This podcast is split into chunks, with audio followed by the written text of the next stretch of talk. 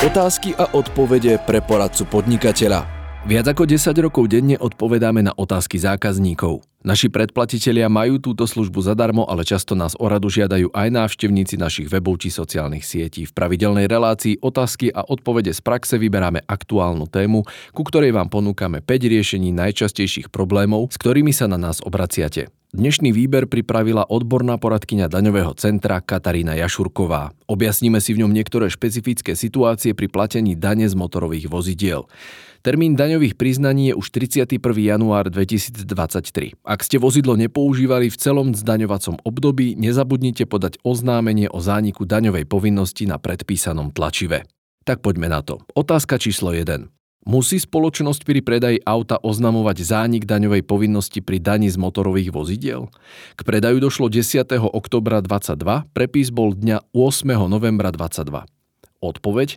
Ak k predaju auta došlo 10. októbra 2022 a prepis auta bol uskutočnený 8. novembra 2022, daňová povinnosť zanikne predávajúcemu posledným dňom mesiaca, v ktorom došlo k zápisu prevodu do dokladov vozidla, čiže 30. novembra 2022. Spoločnosť podá daňové za zdaňovacie obdobie 2022 v lehote do 31.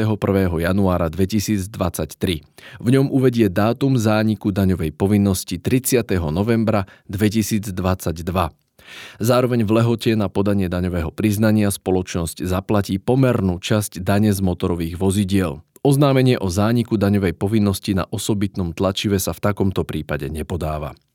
Otázka číslo 2. Spoločnosť kúpila v novembri 2022 auto. Bude však prihlásené na španielských dopravných značkách. Má spoločnosť povinnosť zaradiť toto auto do daňového priznania k daní z motorových vozidiel?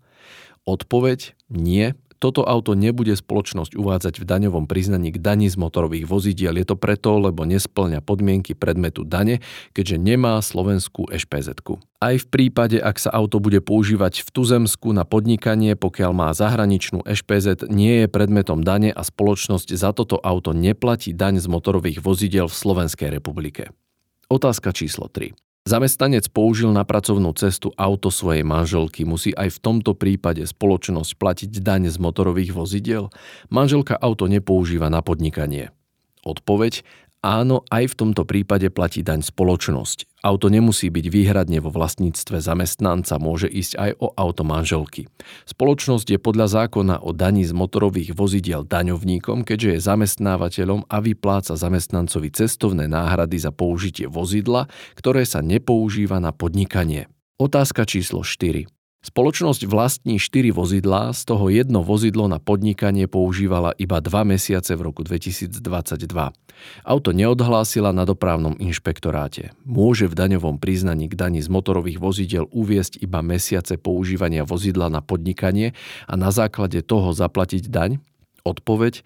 Daňová povinnosť podľa zákona o daní z motorových vozidiel zaniká posledným dňom mesiaca, v ktorom došlo buď k vyradeniu alebo dočasnému vyradeniu vozidla z evidencie vozidiel v Slovenskej republike, alebo ukončeniu alebo prerušeniu podnikania, alebo vydaniu potvrdenia orgánom policajného zboru o odsudzení vozidla, alebo zániku daňovníka bez likvidácie, alebo vykonaniu zápisu prevodu držby vozidla do dokladov vozidla, alebo ukončeniu použitia vozidla daňovníkom podľa paragrafu 3 písmeno C až E.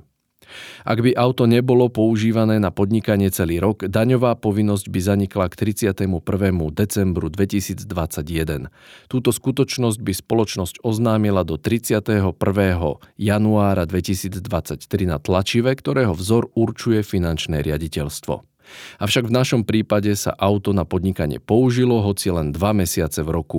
Preto je predmetom dane z motorových vozidiel a spoločnosť platí daň za celý rok. Žiadna z uvedených skutočností pre zánik daňovej povinnosti totiž nenastala. Otázka číslo 5. Ako vypočítať výšku predpokladanej dane, ktorá má byť uvedená v daňovom priznaní k dani z motorových vozidiel? Odpoveď. Výška predpokladanej dane má vplyv na výšku preddavku na daň z motorových vozidiel, pretože preddavok na daň predstavuje platbu vypočítanú z predpokladanej dane, ktorú je daňovník povinný zaplatiť počas daňovacieho obdobia. Podľa zákona o daní z motorových vozidiel je predpokladaná daň súčtom ročnej sadzby dane upravenej podľa paragrafu 7 za každé vozidlo, ktoré je predmetom dane k 1. januáru z daňovacieho obdobia a nie je oslobodené od dane. To je na dnes všetko, počúvali ste podcast Poradcu podnikateľa.